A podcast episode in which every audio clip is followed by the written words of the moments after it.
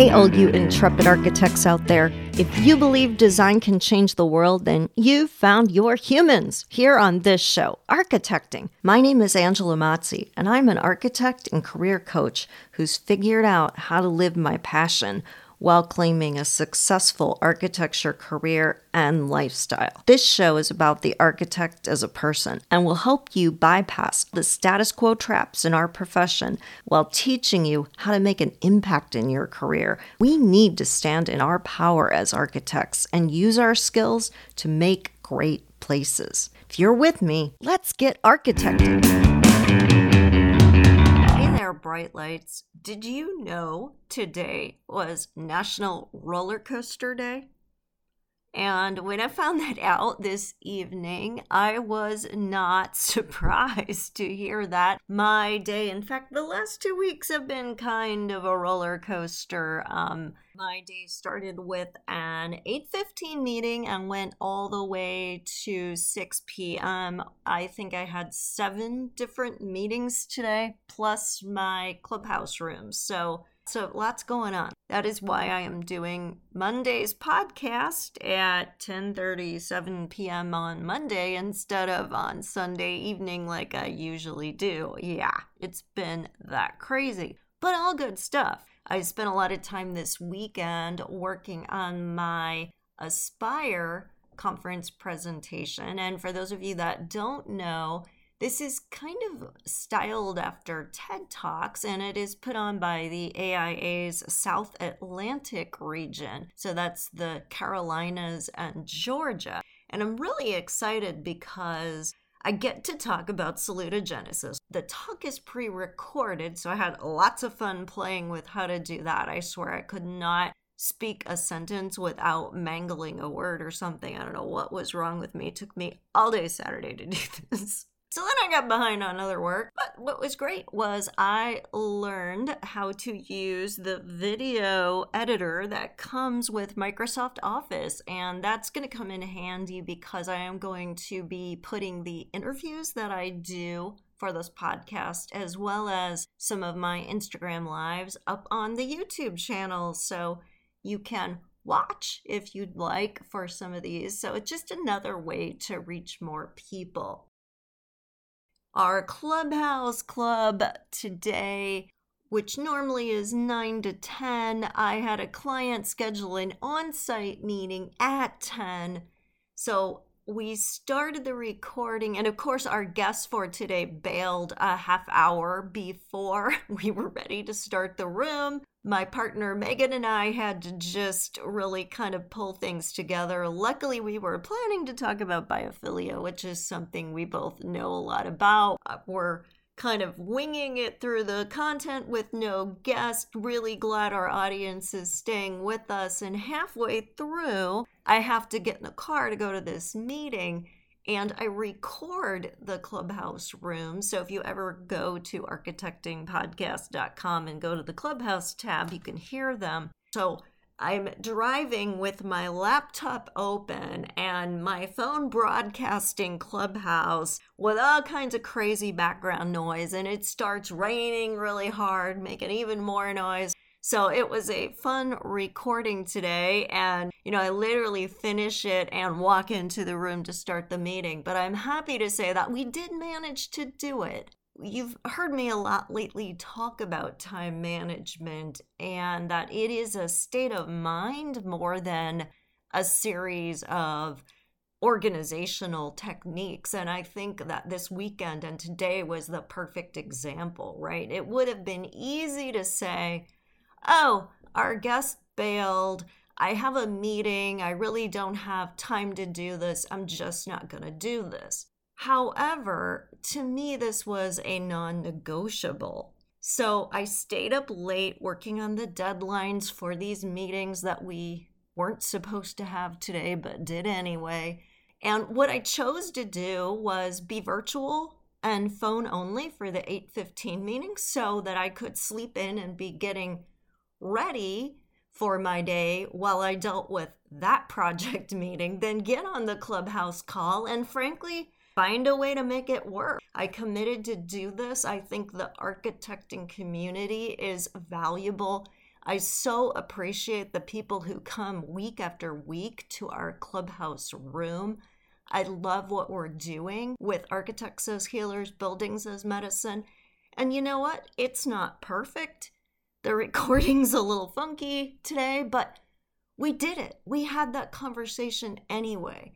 And people heard it. And if they took even one thing, one nugget of value away with them, then I'm happy with that. And I think it is such a great lesson for us on time management really being about priorities. And if you want to make something happen, you will find a way. And that way may not be the most perfect way, but you made progress. You did it anyway. You got through it. When we think about roller coasters, there are ups and downs, there are curves, there might even be times we go and get inverted unexpectedly or through tunnels. But for every state that we're in, whether we're at the top of the hill or going through the tunnel, it's all temporary. And there's always something new around the bend. But what's important is to keep going.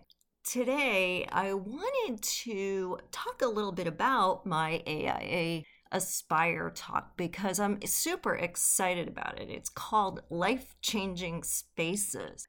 I think I've mentioned many times before, uh, my father was a doctor and he believed in a very holistic approach to health. And his mother, a spiritual healer, she could do things like take away the evil eye or help uh, give you protective talismans. She was sort of into this, although she was a very religious woman, she was also a very superstitious woman. And I kind of think she had the gift.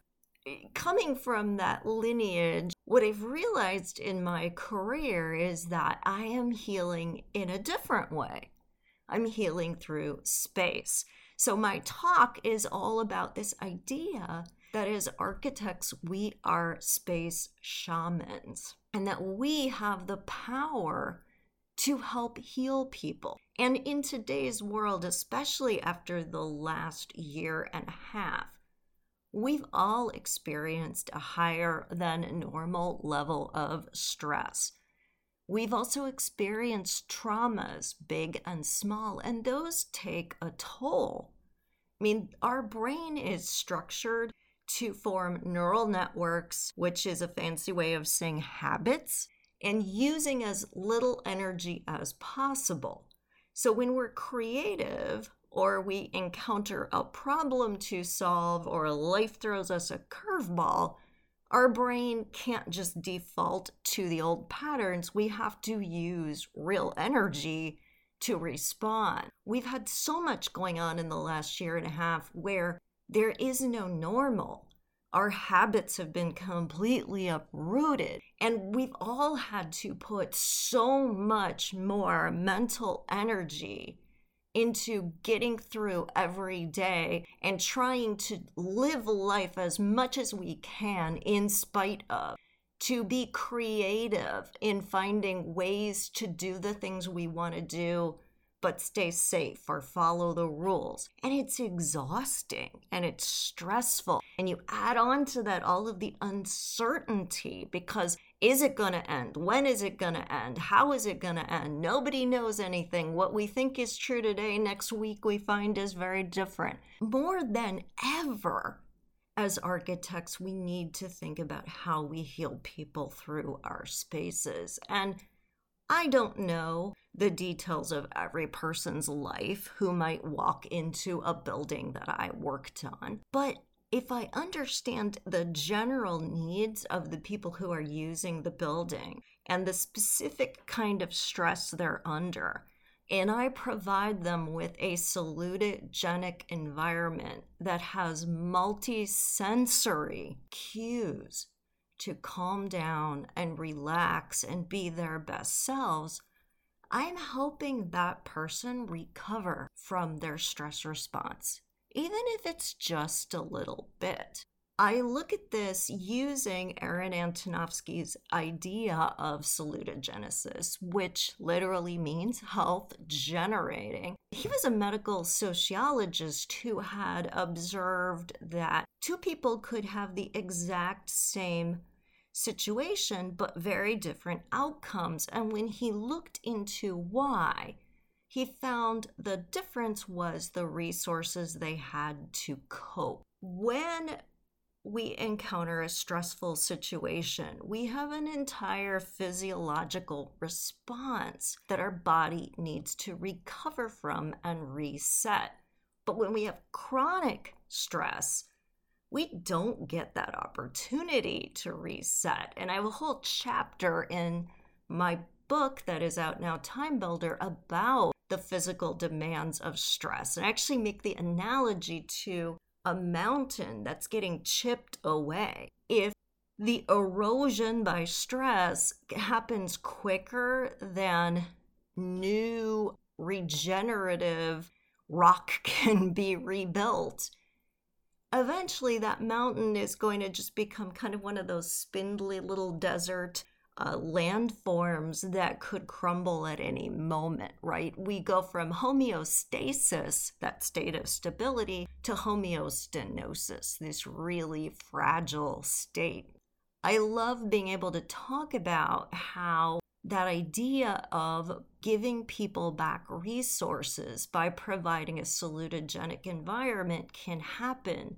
And I use five different theories. Antonovsky had worked with something called sense of coherence, which is how meaningful, manageable, and comprehensible a space is. But when we really look at everything that contributes to wellness, we are talking about biophilia, that connection to nature that lets us relate and be at ease. Prospect and refuge, which is so, so important in these stressful times. Being able to shelter and feel safe and nurtured by our environment and have social choice. It's about self efficacy. And a lot of times, as architects, we build implicit inequity into space and create us versus them hierarchies that don't always need to happen. Or we don't really think about ease of wayfinding to help people feel in control and less flustered and make it less work to figure out where to go and what to do. Finally, relaxation response. Where can we give people those opportunities to have positive distractions, an appropriate level of complexity and interest in their environment? Opportunities to self soothe with motions like rocking or swinging or pacing, things to do like walking a maze or being able to have a quiet moment of reflection. All of those things help to cue relaxation. So I am really, really excited to be able to share details of that and examples from projects and talk about how we can diagnose sick spaces too and what remedies we can offer. Got this structured so there's a live portion, and my colleague Kirsten is going to help me do some interactive work then with the audience to be space shamans themselves and try out that role. So this should be so cool, so much fun. So we're not only being shamans of people's stress levels, through our medicine of buildings, but we're also being shamans of the buildings themselves. And when we get a chance to work on projects that are remodels or adaptive reuses, bringing more healing elements into that space. This is perfect timing too to get to talk about this because couple weekends ago, I had the opportunity to interview Blaine Brownell, who is an incredible researcher into biomimicry and sustainability. He's a Fulbright Scholar winner.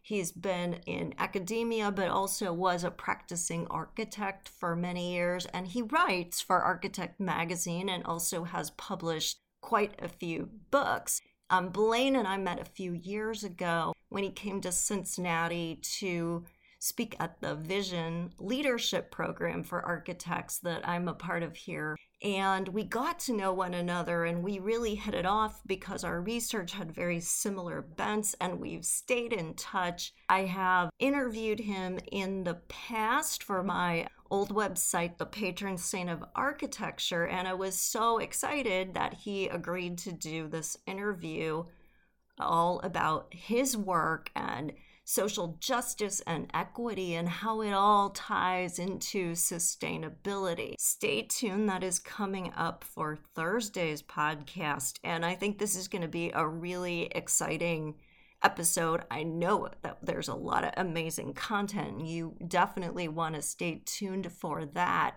Very, very perfectly ties into this idea of salutogenesis and how the world we live in can shape us. I hope I have given you some food for thought today, some ideas about what you might do in the current projects you're working on right now. Like, what are three ways you can introduce a design element to lower someone's stress? Think about that. And they don't have to be big things. They might just be a little alcove that you carve into a wall or a really interesting texture that you're able to introduce, a materiality that provides that complexity or that patterning that is organic that can enrich the space, or the way you could frame a view. That is what I want all of you to think about today. What are three ways that you can help lower someone's stress level and be a space shaman yourself in one of your projects. As always, if you have show ideas, I am here for you, and this is your community. So definitely ask away. DM me. I would be happy to cover your topics or answer your questions. And don't forget, once a month, I also host the Critical Conversations Room on Clubhouse in the Architecting Club. And we did it this Sunday. Oh my God, it was so great. It was all about your worth as a professional. So, yes, salary is part of it, but the value you bring also is.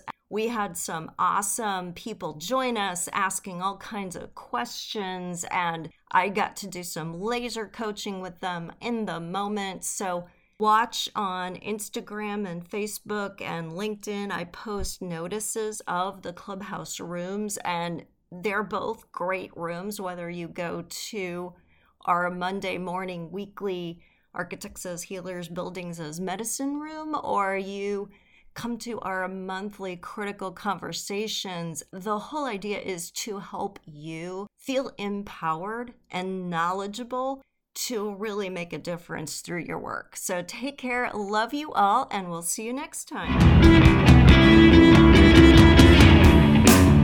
Thanks for being part of this episode of Architecting. If you enjoyed the show, join our community on Facebook, Instagram, or LinkedIn to keep up with what's in the show pipeline, including a behind the scenes look at my architecture lifestyle. Feel free to share your content ideas. Love to hear your feedback. You can also visit architectingpodcast.com to download free career content and learn about my classes, book, and coaching programs. Until next time, stay inspired.